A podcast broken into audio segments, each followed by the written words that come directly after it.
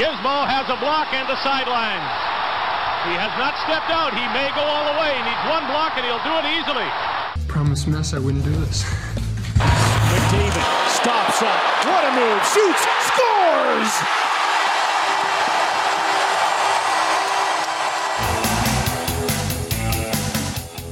It's The Outsiders, episode 41.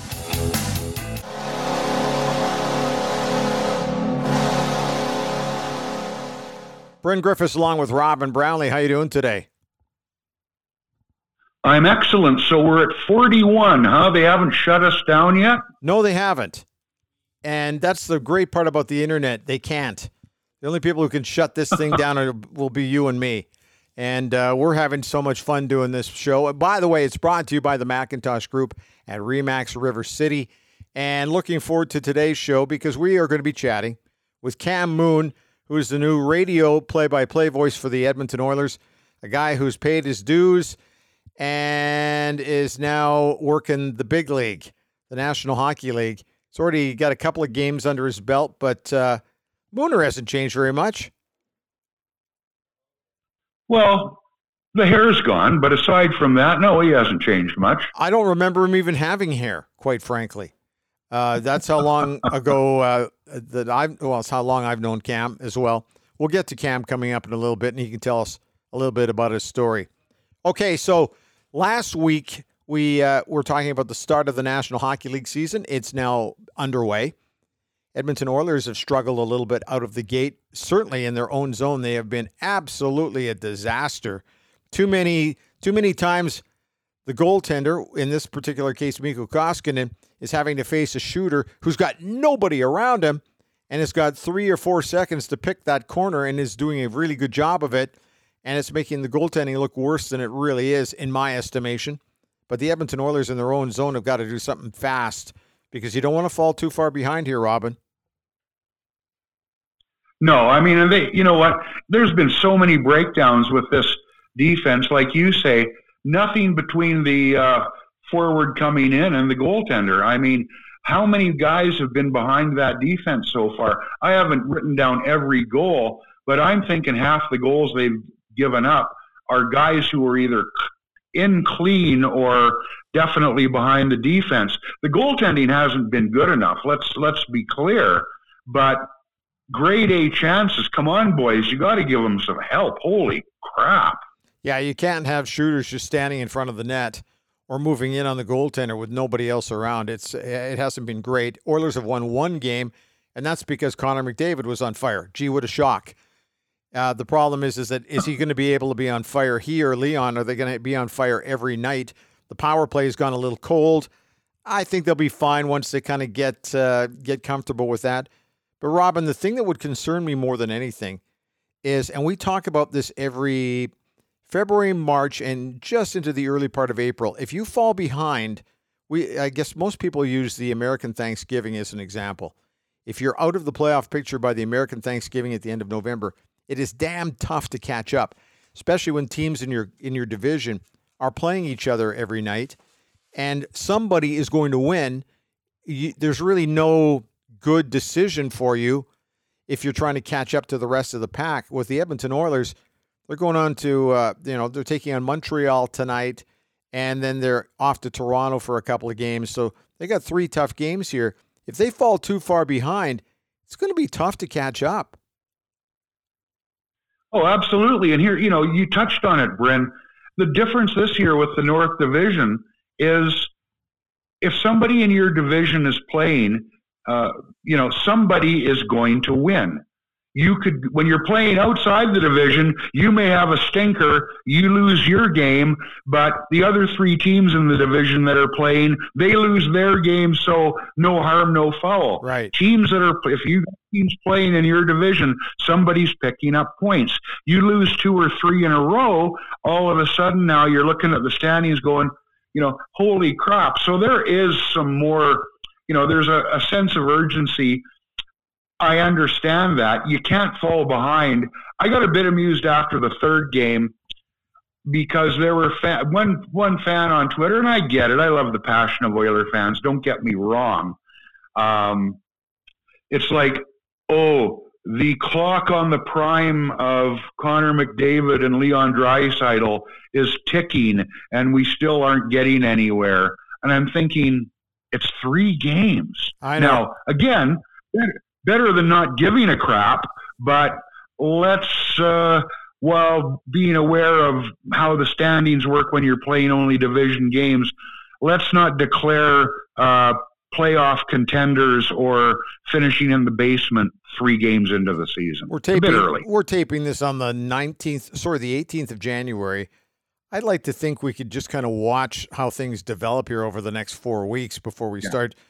You know, we're going to hear the panic immediately if they don't do well this week against Montreal and Toronto. But I think uh, if they are in a rough position by the time you hit the middle of February, then you can start looking for panic buttons to hit. But in the meantime, just sit back and see whether or not they can get the job done. But it's the, the biggest concern that I have is the fact that if Calgary is playing Vancouver, one of those teams is going to win, so you're always going to be catching. And I don't think right now with the with the way this division is set up, or any of the other two divisions, I just don't think you're going to be able to play catch up very well.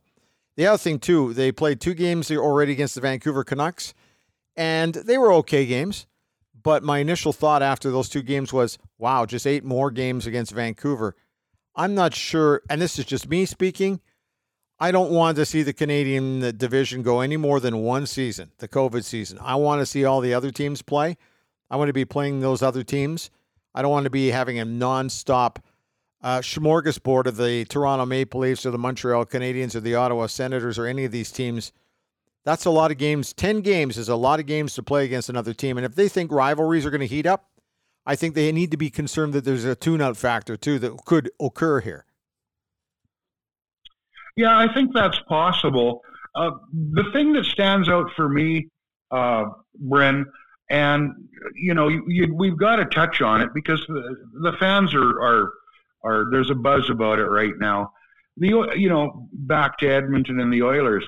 The Oilers goaltending situation, man, it's worked out that they're in a pickle. I mean, every time somebody goes hard to the net right now, you got to guess that that. Uh, Tippett and Ken Holland are going, oh, please let him be okay. Because right now, it's Mikko Koskinen and a whole bunch of nothing as far as proven NHL backups go. This Mike Smith thing that put him out, you can't count on that. Uh, you know, you can't predict it. But I tell you what, if they didn't have these spaces between games, uh, I think in the next seven games, they've got days off in between. Uh, so they can rest him. He can carry that load. But man, I tell you what, having to go with one guy, uh, it's a big drop off to the next guy. And Aaron Dell was available on waivers, but got picked up by the New Jersey Devils. So there's another quality backup netminder that the Edmonton Oilers will not be getting a shot at. Anyway, there's a couple of things that that, that we've noticed. Anything else that uh, is concerning you, or that you've noticed over the NHL season starting over the past week?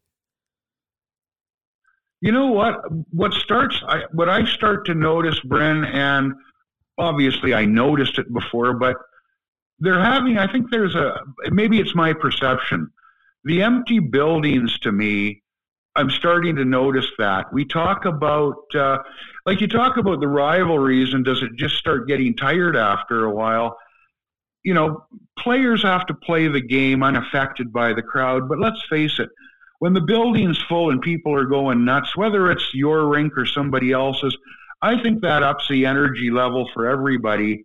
And we're not seeing that right now. If you don't have a particularly tough physical game and there's not a questionable hit here or there, what is happening to get the players revved up? I get self motivation. You got to be ready to play. You're a professional. But I'm just noticing, you know, what's the color of the tarp in this building? You know, it becomes it's becoming more of a thing than it was during the bubble for me during the play-in and playoffs. That was a short stretch. I know we're only three games in, but I'm going, yeah, man. Fans are an important part of this mixture, and right now I'm just noticing they're not there. Flames have only played one home game so far, and the first thing I noticed was, ooh, I don't know if I like that red tarp. Like a lot of the hear a lot of the other arenas have gone with a darker tarp, so it's not so noticeable. In Calgary, they went with red, which is obviously their color, but it just it just makes those empty seats stand out even more. For me, it's just the way it goes. Uh, a couple other things. the, o- Sorry, go ahead, Robin. the only thing more hideous for me are those Blasty uniforms. I'm sorry, Calgary. Uh, really like the hockey club. Just don't stand. I just can't stand the horse with the flaming nostrils. Sorry. I, I always refer to it as the flaming iguana because I just think that straight on that straight on horse's head just doesn't do it for me. It's better. I'd rather see the Stampeder logo kind of thing, the horse running Yeah. at full speed ahead from the side angle. But here, once again, we're nitpicky. Hey, uh, some other stuff that that's happened here over the last week. I watched the conclusion of the Tiger Woods documentary that was done by HBO Sports. The first episode, or the front nine, as I like to call it, and we talked about this last week. I liked it, but I knew it was going to get messier, if you know what I mean, because we're about to go into the more salacious part of Tiger Woods and his career. But it, it, it uh, I was kind of following along on Twitter and Facebook after I watched the second part to see what the response would be like. And I'm kind of surprised that people said I didn't want to see that part of Tiger's uh, life story. And I'm thinking, well, that is part of Tiger's life story. And it also, not only did they address the back injury and the leg injury, but they also addressed the issues in terms of what had gone on, the three ring circus that had gone on in Las Vegas and various other locations and various waffle shops and that kind of stuff. And eh, and you know what? It, like I felt, ooh, man, I'm a little too. I'm a little too in on this one. I might have to. I feel like I'm going to have to shower and kind of get that off me after I've watched this whole episode. But that's part of the story. If you're not if you're not going to go there, then what's the point? Some people thought it was just HBO trying to make some cash, but that's part of the story. Well, it's a big part of the story when you when you end up uh, having uh, wrecked your SUV outside because let's be honest, the missus decided she'd had enough and bashed her teeth in with a one iron or perhaps it was a three iron, um, and you know, not you don't get righteous about it, but Tiger, you know what? You're a famous guy. You got lots of dough. Do you, you you really got to do the the Waffle House thing? Are you, are, you know, are, are you going to be that much of a hound? I, you know, his call. But when it comes out, it's news. People love that background stuff. I get the TMZ angle to it. Um, it's not what we'd call hard news, being guys of our generation, but uh, people want to know when you're that rich and you're that famous. If you're stepping out on the misses and it becomes public, man, it's news. The other thing too is the arrest for uh, for the uh, for the abuse of medications and uh, and the mix, the cocktail mix that went with that. The they showed the uh, they showed the interrogation at the Jupiter uh, Police Department. It, it- I felt sorry for him in a lot of ways, but it just to me it hit a lot of different emotions. It clarified a few things for me Yep. as to okay, now I see maybe why he went this direction or why he went that direction. Or the one thing I don't understand is why he cut people off from his life, from his previous life, and has never spoken to them again. It, like I said, there was an element of sadness about it, but it ended on the Yeah. high note of him winning the, la- the you know the Masters that he just won. I just thought I just thought it was a great documentary, and and I I uh, I have no problem with it getting a little murky and a little dark and maybe a little salacious at one point, but because that's how it worked. And he's still got chapters to write in his story. There's no denying that. But I just thought that they did a nice job, so I thought I would kind of bring that up. Anything else before we get to Mooner? Well, well, yeah. I'd just say one thing. There's a lot of athletes out there who were great athletes and great public figures. You can bet they're damn happy there wasn't uh, not everybody walking around had a camera in their phone. Correct. And uh, it's a different world today. Everything's out there. It's not like uh, when Babe Ruth was having was throwing back uh, shots with the boys. So different world, different time comes with the gig, I suppose. It's funny too. There was about uh, it was no more than forty five seconds of him struggling at uh, what was the Phoenix Open or Waste Management Open It was a rainy day, and it was on a Friday. And I went I went to that round and followed Tiger around and watched him play his worst ever professional round. And I remember him walking off walking off the green. I think he was 13 over through the first two rounds, and he, of course he didn't make the cut. But I felt this is this. Is, I'm gonna have a memory of this, of the fact that, and he was very gracious as he walked off. But I just I remember it was a miserable day in Phoenix, and you don't get that you don't you know don't get in, don't get into a situation like that very often where it's just pouring, pissing rain, and just watching Tiger get beat up like that was not uh, was not a lot of fun. But uh, they showed a little bit of it, and I said I was there that day, and that was not a happy day for Tiger Woods, I can tell you. But anyway, it's uh, it's the typical thing for a lot of people. You like to see athletes, in particular case a broadcaster, build their way up from you know from the grassroots level and develop into something. And we're going to get to Cam Moon and talk a little bit about his story and how he got to where he is. In Tiger's case, he got to such an incredible height people were kind of cheering against him to fall a little bit and then maybe pick himself back up. Yep. That's just how people work, and and I get that, but it's uh, it's all part of the the story, and it's all part of it's very Shakespearean in a lot of ways. But we uh, we we really do like to see people rise and fall and rise and fall and continue to try to build themselves up. I do anyway. It just it's it makes for compelling sports watching. But okay, you ready to get to Mooner? Yeah, let's do it. All right. Long time play by play voice of the Red Deer Rebels, Cam Moon, got a call to the Bigs, the National Hockey League. And that's where we'll start with Cam Moon. And before we get there, we got to tell you that The Outsiders is brought to you by the Macintosh Group at Remax River City. Chatting with Brent just a couple of days ago, talking about the year ahead and the plans that they have. They think it'll be a bit of a slow start, but they do see things starting to rebound a little bit. They did a nice job of regrouping in uh, 2020, the COVID years, we're now starting to call it. And uh, they rose to that challenge, and they've already got a game plan in place for 2021. And they're looking to help buyers find their next home and sellers. They're also uh, they're also very keen on getting those homes sold. So if you're interested, like some more information, track down Brent or any of his team members at the Macintosh Group. The phone number is 780 464 0075. You can also check them out online, macintoshgroup.ca.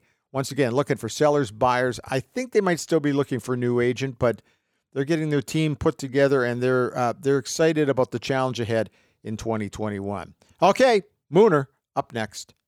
Into the corner to McDavid to Draisaitl. His shot save, rebound, score!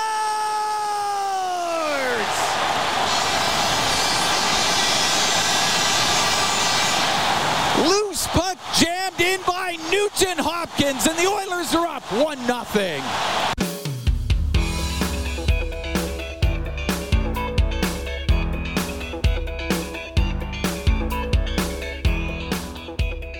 Robin, you used the term overnight sensation for Cam Moon. We all laughed. Cam, you're with us today, and thanks. It's a game day for you, but this is this seems like it's happened so fast. And I've been talking to some people, and they said it did kind of come together quickly. But how long had you been talking to the Oilers and to CHED about making this jump? Because uh, we didn't hear about it until just before the start of the season. Yeah, it was. It came together real quick. Uh, like I mean, in a handful of days. I was minding my own business in Red Deer. Had just taken my dogs for a walk uh, and uh, Brent Sutter had called me and said uh, the Oilers had called him and asked permission to talk to me uh, about a possible position. And he said, they'll give you a call this afternoon. And they did. And that was on a Thursday. And then I did an interview on a Friday, an interview on a Saturday, found out I got the job on the Sunday.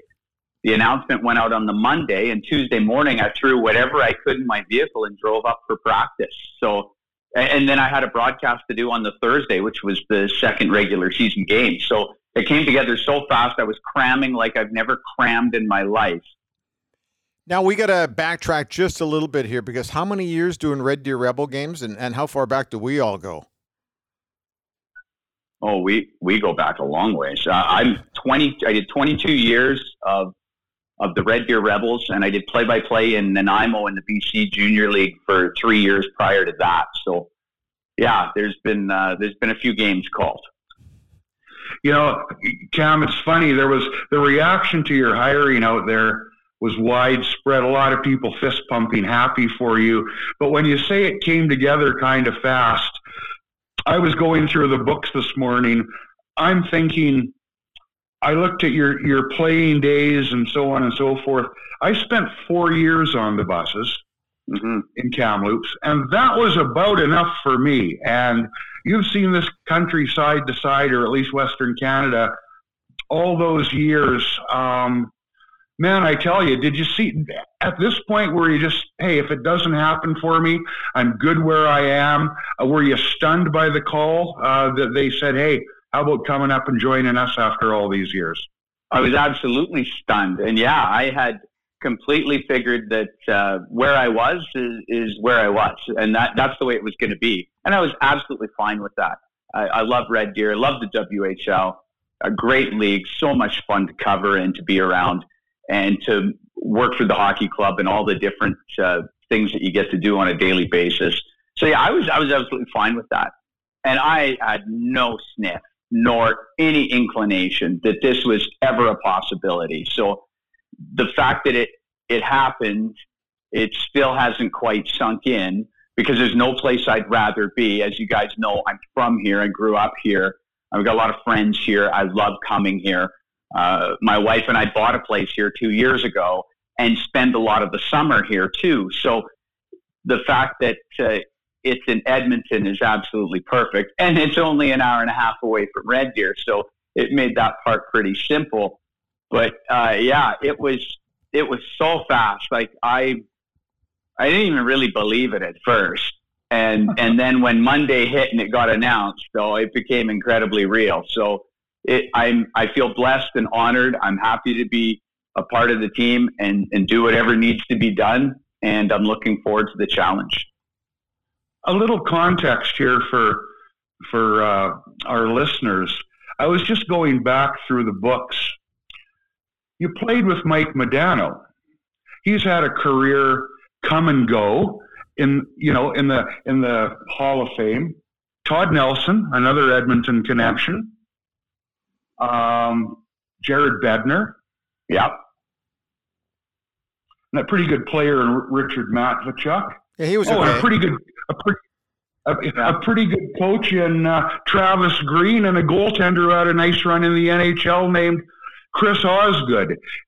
If that's not waiting your turn and paying your dues, I don't, I don't know what is. Yeah, it was. Uh, you know, I, coming out of, of Northeast Edmonton, I'm a Maple Leaf Athletic Club uh, graduate. I, I, I, started in the Alberta Junior Hockey League at 17. I, I, went to Fort McMurray, and I was there for about the first half of the year. And team didn't do very well, and I didn't do very well. I was over my skis, and I was struggling. I got traded to St. Albert, and I did. The St. Albert was an older, deeper team, and, and I didn't play in the second half of the season. Uh, after that year, I went to Nipawin at the SJHL. Rob Daum was the head coach, and he brought in a bunch of us from from Alberta. And I want to say there was four of us from Edmonton on the team, and we had a really good team. And that's when I went up and played some games with the Prince Albert Raiders uh, after things were starting to go really well in Nipawin. Uh, Raiders brought me in for a few games right before Christmas, uh, but they didn't keep me, and they made a trade for uh, an older goaltender who was really good, uh, uh, Freddie Chabot who became a goaltender coach eventually. Yeah, right here in Edmonton. So then I got dropped by the Raiders and picked up by the Saskatoon Blades, and I went to the Blades at the end of that year. So it was, and then that next year I, I played in Saskatoon. Actually, I played in Nipawin for a while. I played in Saskatoon. Then I got traded to Medicine Hat, and then I got traded back to Saskatoon. I played my 20 year old year in Saskatoon as well. So, like my hockey career was was eventful. It was uh, it was a little bit of a, a suitcase existence, but I was it was going to happen. Like I, I was going to. I don't care how I I was going to make a, a junior hockey career happen one way or the other. Like I just wanted to go along for the ride. You only get to do that once, and I was going to make sure I squeezed the living hell out of it and get as much fun and do as many things as I could in that time. General manager in Saskatoon, Darryl Lubiniecki, correct? Yeah. Did Luby tell you, you know what, Cam, we, we, we love the direction that you're going, but you're probably going to end up being a broadcaster, not a goaltender. How did you start thinking that uh, broadcasting was going to be the route you're going to go? Well, my 20 year old year, when it was becoming painfully evident that a pro career wasn't on the horizon, I was like, well, I think this is what I'd like to do. I think I'd like to call games and, and work in the league. And I wanted to take advantage of that money for every year that you play in the WHL. They'll pay for school when you're done if you don't go pro. So I came back home to Edmonton and went to NAIT and took radio and television arts, and and Saskatoon Blades picked up the tab. God love them. Nice. And that was wonderful. Yeah, it really was. And I played for the Ooks my first year there, and then my second year I fell ass backwards into a a really good gig uh, doing the color on WHL games on TSN. Just only because Bob McKenzie didn't want to travel out west anymore because he was getting so busy, and he was really busy. And it wasn't because I was any good, because I was terrible, but they wanted somebody that had just played in the league. So I fit the bill, I guess. And I did some games in the O and the Q as well, which was really cool at 22 years old, being able to see the whole country. And they did some Air Canada Cups and Royal Bank Cups and, and whatever, whatever they needed. Uh, so that's kind of how I would uh, I would make my year is I would do the television stuff through the hockey season, and I would teach hockey teach at hockey schools in the summer, which is also a lot of fun. Uh, but that's how I would do things until I got my first play-by-play job in Nanaimo. So, and then I helped coach uh, some some midget teams with uh, the Maple Leaf Athletic Club, the Double A's uh, for two years and the Triple A's for one year.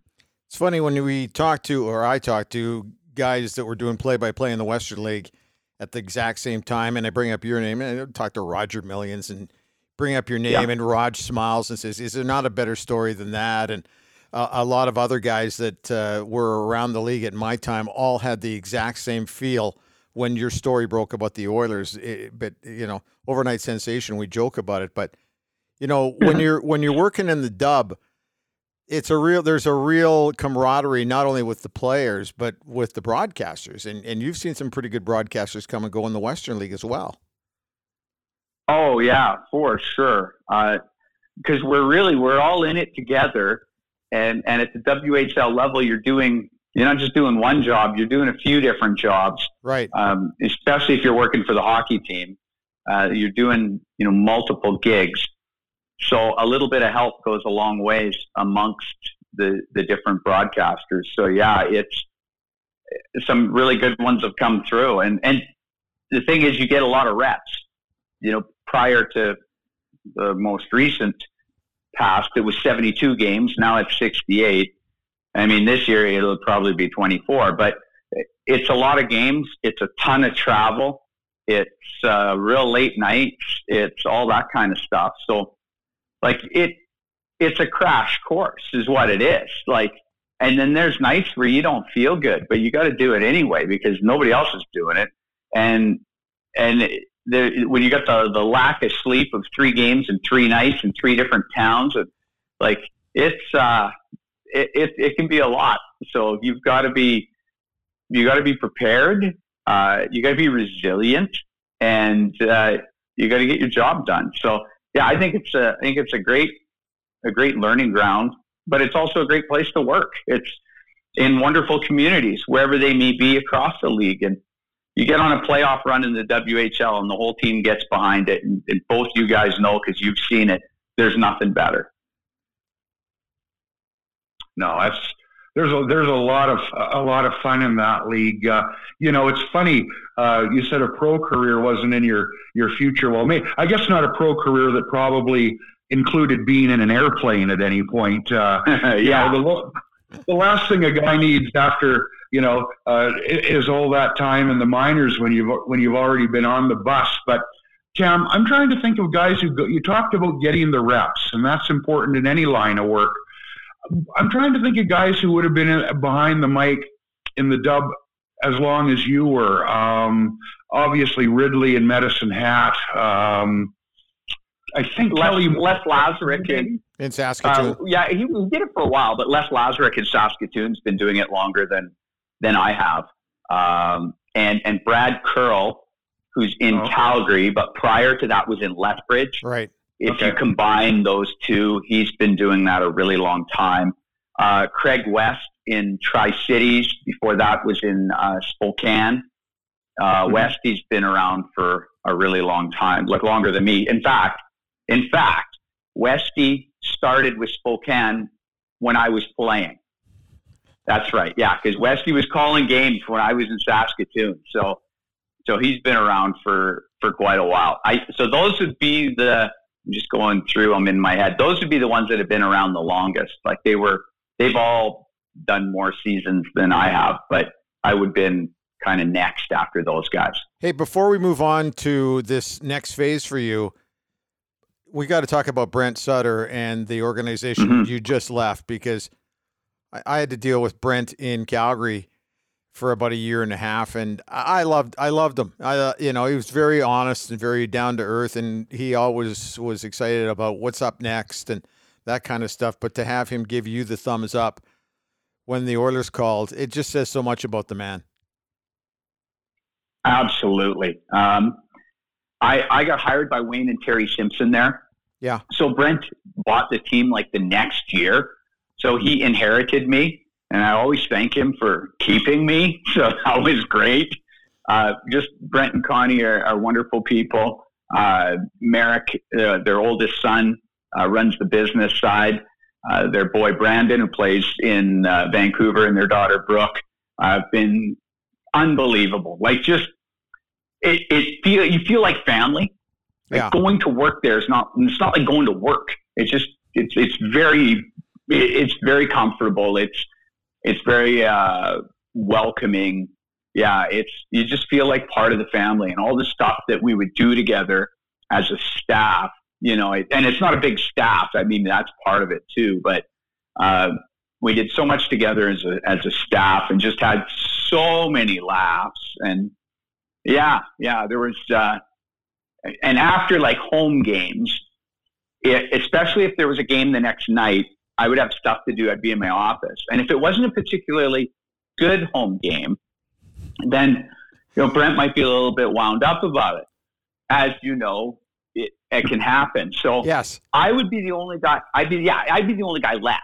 And Brent had come upstairs after, you know, doing whatever it is they, they do down there, you know, go over some stuff and and you know talk to the players. Uh, and then we would sit down and kind of have a heart to heart, and I, I would try and find the positives because I'm a glass half full guy. Uh, I would try and find the positives and and get him into a better headspace so that he would have a more pleasant drive home after the game. So we, we had some some good talks up there, and we would have some laughs and all that sort of thing. So I'm definitely going to miss that.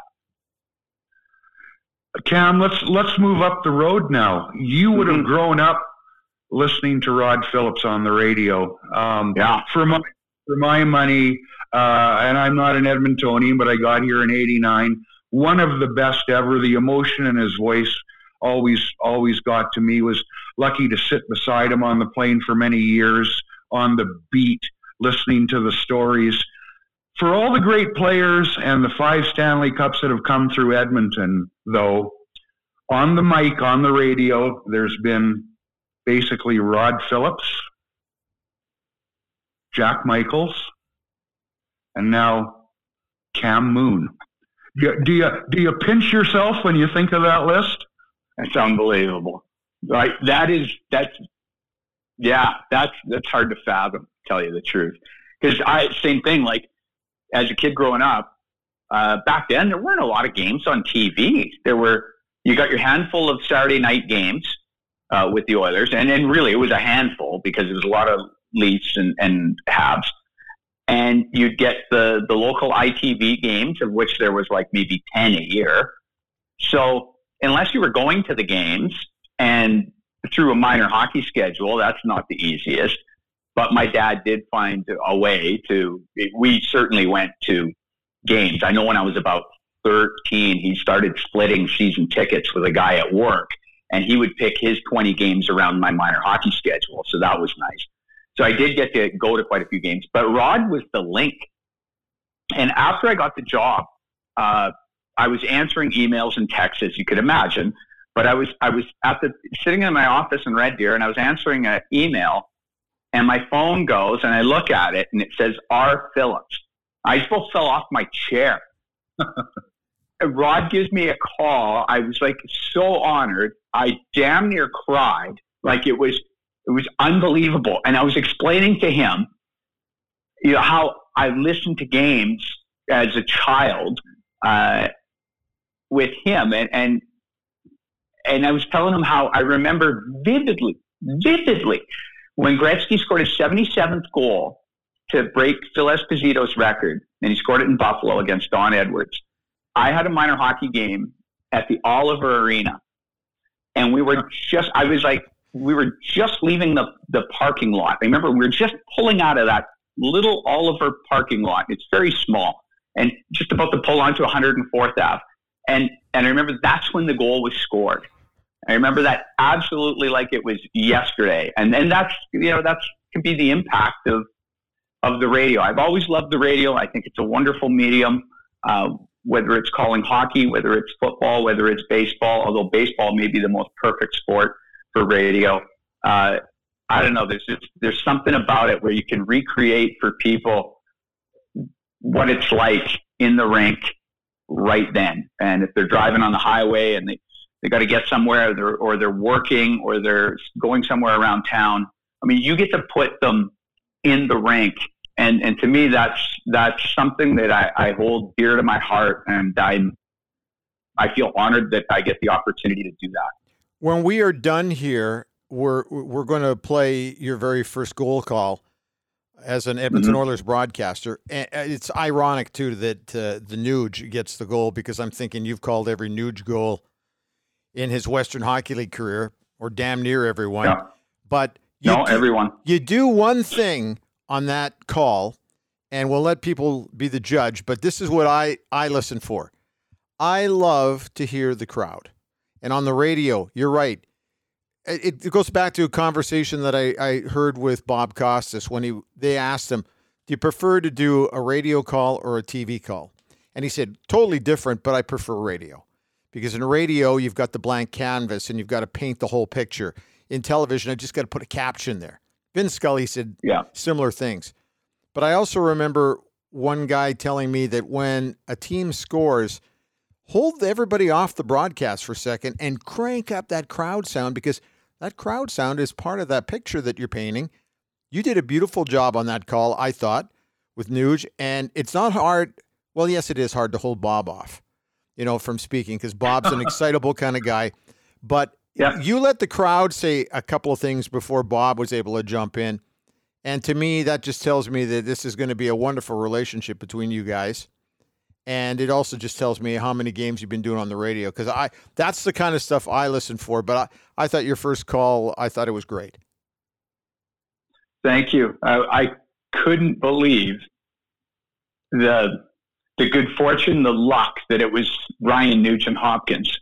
I just it just seemed to be one. You know, it was one of those days. This is where it all comes together. So yeah, that was uh, that was it was really nice. It was a nice touch. Uh, I really should thank Ryan for that one of these days. But uh, it, yeah, I, I I really want to try and bring fans into the rink. It's really weird that there are no fans. Yeah, that there isn't that. You like you can't play off that emotion. Like you have to drum it up yourself. I, I, you always take it for granted. Like prior to this year, you, who would have ever thought that we'd be calling games in absolutely empty arenas? Like it's just it's something I just always thought would be there, whether that's on the road, uh, where the the home crowd when you're on the road and the home crowd gets sour because your team scored, or or you can almost just hear the, the, the players on the bench and that's about it. But yeah, it, it takes a lot of the emotion out of the game that you have to drum up yourself to really get the fans the the idea, the essence of the game and what it's what it's like right now. That's it's a little it I don't I don't like it and I can't wait until fans are back to tell you the truth. Cam, uh, a bit of a standard question, but I got to ask. We talked about Rod Phillips all those years as you were a kid growing up. but you got into the broadcast business pretty early, as it turned out. Um, anybody influence you? Not so much I want to be like him, but a style of uh, of uh, play call, or did you just develop your own along the way? Yeah, I just kind of, I just have to be me. I, I can't be anybody else. I'm not anybody else. And, but I, I definitely look up to a lot of people, Rod Phillips, of course, uh, being one, uh, that whose style I appreciate. And I think it's great. It's just, I have to just be me. And when I got to Nanaimo on my first play, I didn't have a style. I didn't know what it was because when I got to Nanaimo, the first game, this is the honest to God truth, the first game I did in Nanaimo was the first game I ever did. I didn't do any games in NAIT. The first year I was playing for the team. The second year I was doing TV. So there was no chance there. Uh, I, I found out about the Nanaimo job through a guy I worked hockey school with. And he told me, I was like, okay. So I called there and they're like, okay, well, send us a tape and a resume back when it was a tape and a resume. I was like, oh boy, I've got like no no play by play, like none. I've got nothing. Like I've done a bunch of stuff that that might look okay, but I don't actually have play by play. So at that time, I was an assistant coach, Maple Leaf Athletic Club with the with the Double A midget team. They were playing the Southside Athletic Club, and it was at the Bill Hunter Arena. So I, for the first period of the game, instead of being on the bench, I went to the other side of the rink at the Bill Hunter with one of those itty bitty little uh, mini cassette recorders. Yeah. Uh, Robin, you would have been, yeah, the kind you guys would have used for a lot of like post game yep. stuff. yeah, like, yeah, yeah, a little micro cassette.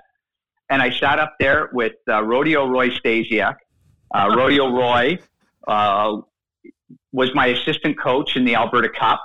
So I'd known Roy since, you know, however old I was 15 or whatever, maybe 14. I'm not sure. I sat with Rodeo Roy. He helped me. He did color, so to speak, for the period.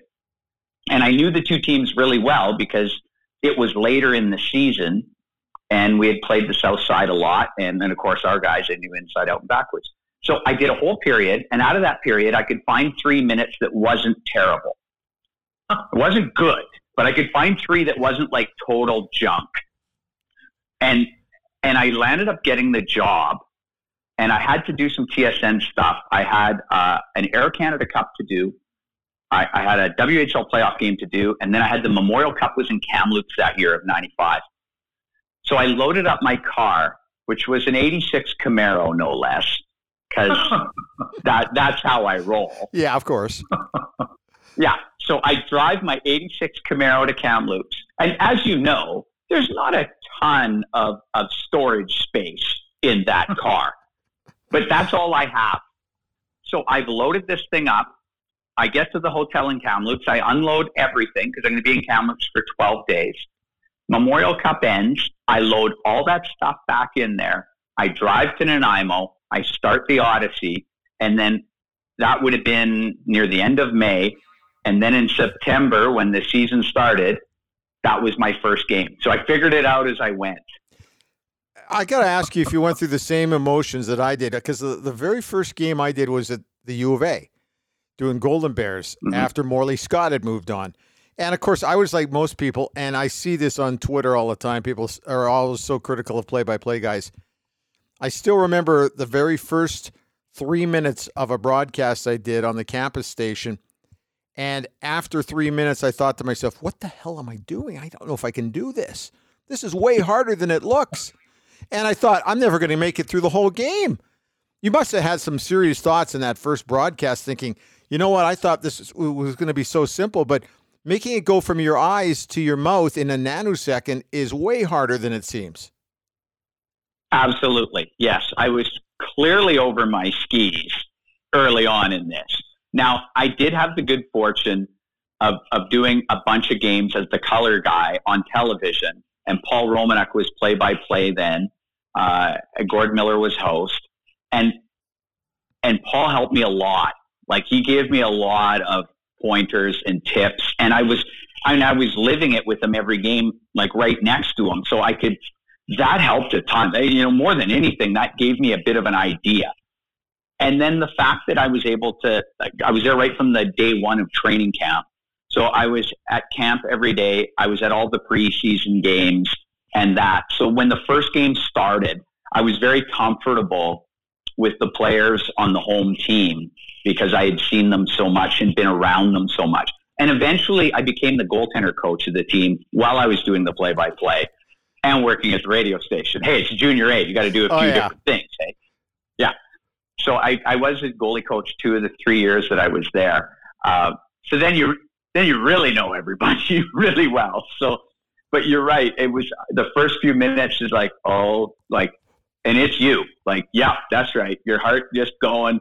Uh, the the beats per minute go right up. Even your breathing, you got to get. There's a breathing rhythm you got to have, Yes. right?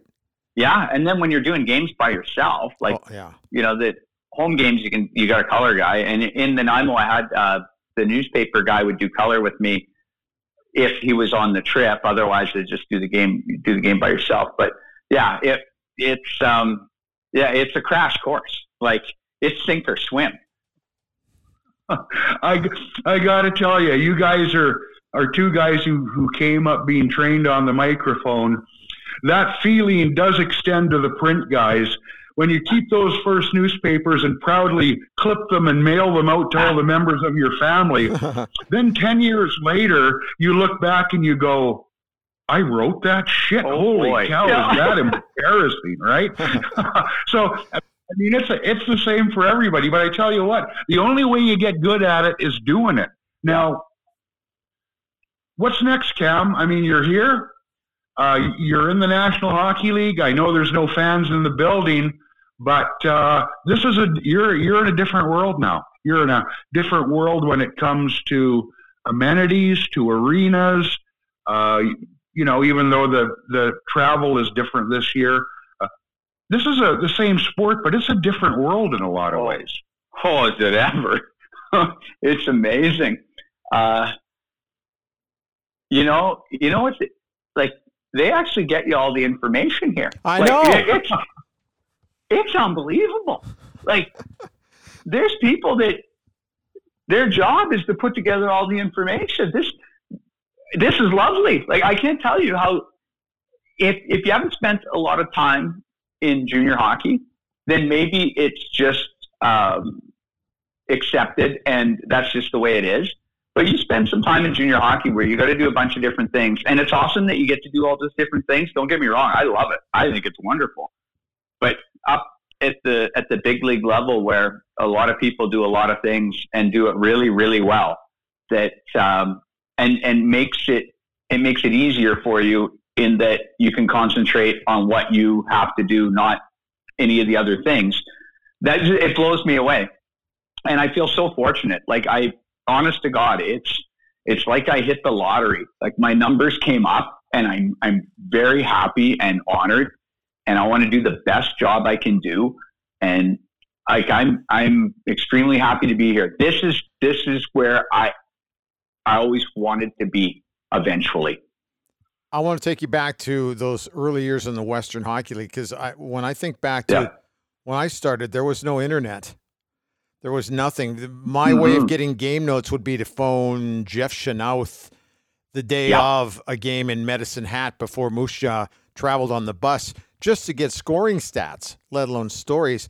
And then you look at the progression technologically and how much it's changed in, in terms of broadcasting a game. You are going to be doing a few of your broadcasts not on the road, but in front of a big screen. And there's a lot of, I mean, the changes are um, unbelievable. Oh yeah, yeah. I can like when when you were doing games in the WHL. Yeah, you're right. You're into the into the bare bones of it, like the getting the the stats by hand, so to speak. And when I was them. in Nanaimo, yeah, yeah, it wasn't much different. We had faxes, Yeah. but but that was it. Uh, when I got to Red Deer, I mean, the internet was becoming a little more useful in that you could email stuff to people Yeah. uh, and then print it. So that's good. But I, I look at what how it's how it's evolved, and for the last like six seven years in the WHL, like I can watch the team that we're about to play. I can watch their their last game, Yeah. and that is such a help to actually get names and numbers into your head. Especially not so much when it's a team you see all the time, but when the the Portland Winterhawks come through, and they don't come through very often. It gets you up to speed and it really helps and it gives you a, a better level of comfort when the game starts. Because otherwise, I mean, it's not like their games are on TV or anything. It's not like you're seeing them everywhere, unlike the NHL where you can just watch games. So that's helped. Yeah, the, the te- technology is amazing, and the quality of of the broadcast too. I when when you were doing games in Moose Jaw, it would have been like phone line quality. It would have sounded, you know, not different than a you know soup can and a string. Yeah. Like it would have been close to that. Uh, and that's the way it was in Red Deer when I first got there, and that's the way it was in Nanaimo. But here by the end, I mean, you're using uh, a tie line board that gives you like studio quality sound. Uh, it it that that blows me away too because you know in radio if you can make that sound really good Yeah. and if you can get those rink noises and you can hear the puck hitting the stick and and you know that sort of thing and the crowd and all that if somebody's just driving down the highway and they got the game on you're putting them right in the rink if you can get them all those sounds Now we're talking technology here, Cam, but yeah is it true you don't have a Twitter account? Yeah. What's That up with that? true. Come on. What's the Well, deal? So here's the thing. I've, I've been helping do the Rebels Twitter for years. So I've been on Twitter, but I haven't been on Twitter. Um, Biden, yeah. yeah. So yeah, it's it's not far off of, of a burner account, I suppose. But so I've I've been you know on it. I check it. I find it quite useful for information and stuff. I just haven't on it. I don't have Facebook either, and I don't have Instagram. Uh, at some point, I think I'll probably have to get on Twitter. I don't know. I'm not sure why, but I probably will. I haven't come up with a reason why yet. Uh, if somebody tells me to, I, I'll do it. But yeah, I don't. I, I'm on it. I use it. It's quite handy. I just, yeah, I, uh, I. The one thing I really do is I do. Um, I, I enjoy my privacy. I enjoy um, just having a little bit of arm's length there. So staying off the social has provided that for me. You've got to get down to a morning skate because it's a game day for you. I you do. You're doing every radio broadcast except for Wednesdays and Saturdays. Is that correct? That's that's as how I understand it. Yeah. Jack moves in because those are national broadcasts, and so you're doing Yeah. all the regional television broadcasts on the radio. Listen, nobody. who- I, well, I'm sure there's a lot of guys, but you're talking to two guys here who couldn't be happier for you because uh, we know the amount of work you've put in. I loved it when I heard the announcement, and uh, I- I loved listening to the broadcast. Your first one, I thought it was fantastic. Keep up the great work. Yeah. Get get settled in, and this summer we'll have to, uh, if the COVID thing goes right, we will get out on a golf course somewhere, or we will meet up for a brewski somewhere. Because the time has Ooh, come like to yeah we gotta we gotta get together and, and Yeah. Robin Yeah. you were gonna add to that Just, uh, Cam, you worked your ass off to get here. Now that you're here, this season, down the road, once we get back to normal, hopefully, enjoy every minute of it because there's a lot of people who'd love to do it and very few people get to do it. Yeah, I agree. Thank you. I, I look forward to it, guys. I, I'm going to uh, I'm going to do the very best I can uh, to to wave the flag and bring the game home for Oiler fans. So thanks for having me on, guys. I appreciate it. and keep Stoff under control. Oh, I I've known Bob for I, I think it's got to be 30 years now, Ditto, and I'm yeah. so looking forward. I've had so much fun working with Bob, and he's got so much information. I mean, somebody's got to carry me, and that's my guy. That's going to be the guy who's going to carry me. Thanks, Cam. This is great. Okay, thanks, guys.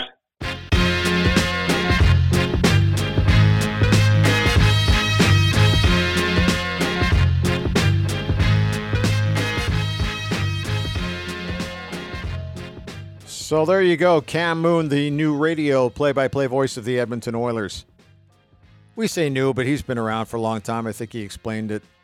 Hope he gets settled in nicely too. But man, Are you surprised it came together that fast? I'd heard the rumble and the rumor that it, it, it just basically happened over the span of a couple of days, but talk about uh, a circus life having to pull up the stakes and you know take the tent down and move it up as fast as possible. Thank goodness it was only 90 minutes down the road. Well, I, I love the it happened that fast, and yeah, at the end it certainly did. And that phone rings, and all of a sudden it's holy cow. But uh, anything but an overnight sensation, as we as we kidded Cam about. Uh, but when the when the wheels started uh, rolling, they rolled quickly, and here he is. Paid his dues. He's in the show, ready to go. Good for him. Hey, let's also talk about the other guy who's made the jump, and that is uh, Jack Michaels has gone over to the TV side. I never doubted that Jack's play by play would actually be better suited, I think, for television than radio. I thought he did a great job just stepping right in there with Louis DeBrusk, and I'm not surprised by that. Are you? No, I think he's perfect for TV. Uh, you know, I remember when Jack came into town, uh, I didn't know anything about him. I hadn't heard his call. It took me a while, frankly, to get, uh, frankly, to to borrow a a, a Jack term. Uh, it took me a while to get into what he was doing. I guess probably just because it wasn't Rod Phillips after all those years. Yeah. But uh, yeah, I mean, he revs it up, and I think it's perfect for TV. Everybody's got their own style. We all like different things, but good for Jack. It's nice to see him uh, grab that part of it as well. So yeah, good for him. And then let's also talk about the two guys that aren't back, and that is Kevin Quinn. I've been a big uh, Quinner fan for a long time. I hope he does well. I hate to see him go, but you know that's the way the business works. But Kevin was always a very, very professional individual. Anytime you dealt with him, so uh, so the best of luck to him. And and Drew Remenda, I've known Drew for a really long time, and I always felt that Drew was better on the panel with Gene Principe than he was mm-hmm. as a color commentator. But here's a guy who also has impeccable NHL credentials as a coach and also as a broadcaster, but it just wasn't working here. Yeah, you know the the thing is, and it's funny, uh, you know, Kevin Quinn. You, you, you look back through maybe what you've done in your own career. I've one of my favorite photos is a picture of us in Times Square in New York, and uh, you know, Kevin was a terrific guy to travel around with. Uh, you know, it happens in the business. You know, you know that going in. Drew Remenda, I really liked. I understand why he got on the nerves of some fans here in Edmonton. There goes the San Jose connection again. Come on, Drew. You know what? I had a lot more time for Drew than I think some people did, but I don't make the decision. So I liked some of the insights he offered. It probably wasn't as Oiler friendly as some people would like on an Oiler broadcast, but he'll stay busy. Drew Drew is a good hockey man. He's been a coach. He's been a broadcaster. He'll land on his feet doing something he enjoys. One other guy we got to talk about. That's Harnarayan Singh, who uh, yes. was able to jump right into a national broadcast because Jim Hughson was not available. And initially, Harnarayan had come up, and I'm trying to get him on the show. We will in a couple of weeks but he was actually coming up to fill in for Gene Principe, who was uh, on a protocol issue for uh, for COVID, so was unable to make it. He comes up to host, and the next thing you know, he's doing the play-by-play. Suddenly, did an admirable job on the first broadcast. He's now done two, but it's uh, it's a great experience. You want here again, staying with the theme about watching guys work their way up. Here's a kid who who basically grew up in Wetaskiwin and then has moved around through Alberta and then gets this great opportunity to do Hockey Night in Punjabi and then gets this opportunity to do play by play on Hockey Night in Canada on a Saturday night. It's got to be a thrill for him. Well, absolutely. We we texted back and forth uh, that night. You know, he was pumped. You know, some fans talked about him being nervous, being hesitant. And yes, at times he was. That's what we heard. That's what they hear. But let's not forget this. And and uh, you know, we talked with Cam Moon. When you listen to something you've done, or in a writer's case, you you read something you've written and you go, "Oh shit, it was that wasn't very good." Yeah. Um, this was Harner. Now Harnarayan's been in front of a mic a long time, but this was his first play by play game at the NHL level in English. Yes. He speaks the language, but broadcasting in the language is different. I thought he hung in and did a good job. I thought he was uh, better uh, the second time. But what a you know what a thrill for him to finally do that. I I, I think it's terrific. Great news. Hey, listen, that's it for today. It's been a fun show. Really appreciated it. And uh, we'll uh, we'll talk again next week, and we'll see where the teams are stacking up after almost two full weeks. Okay, Robin. You betcha. I'll see you then, pal. Okay.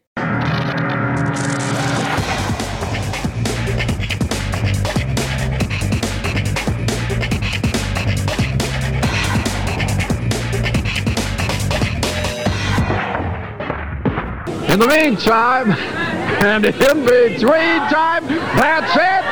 Another edition. One thing.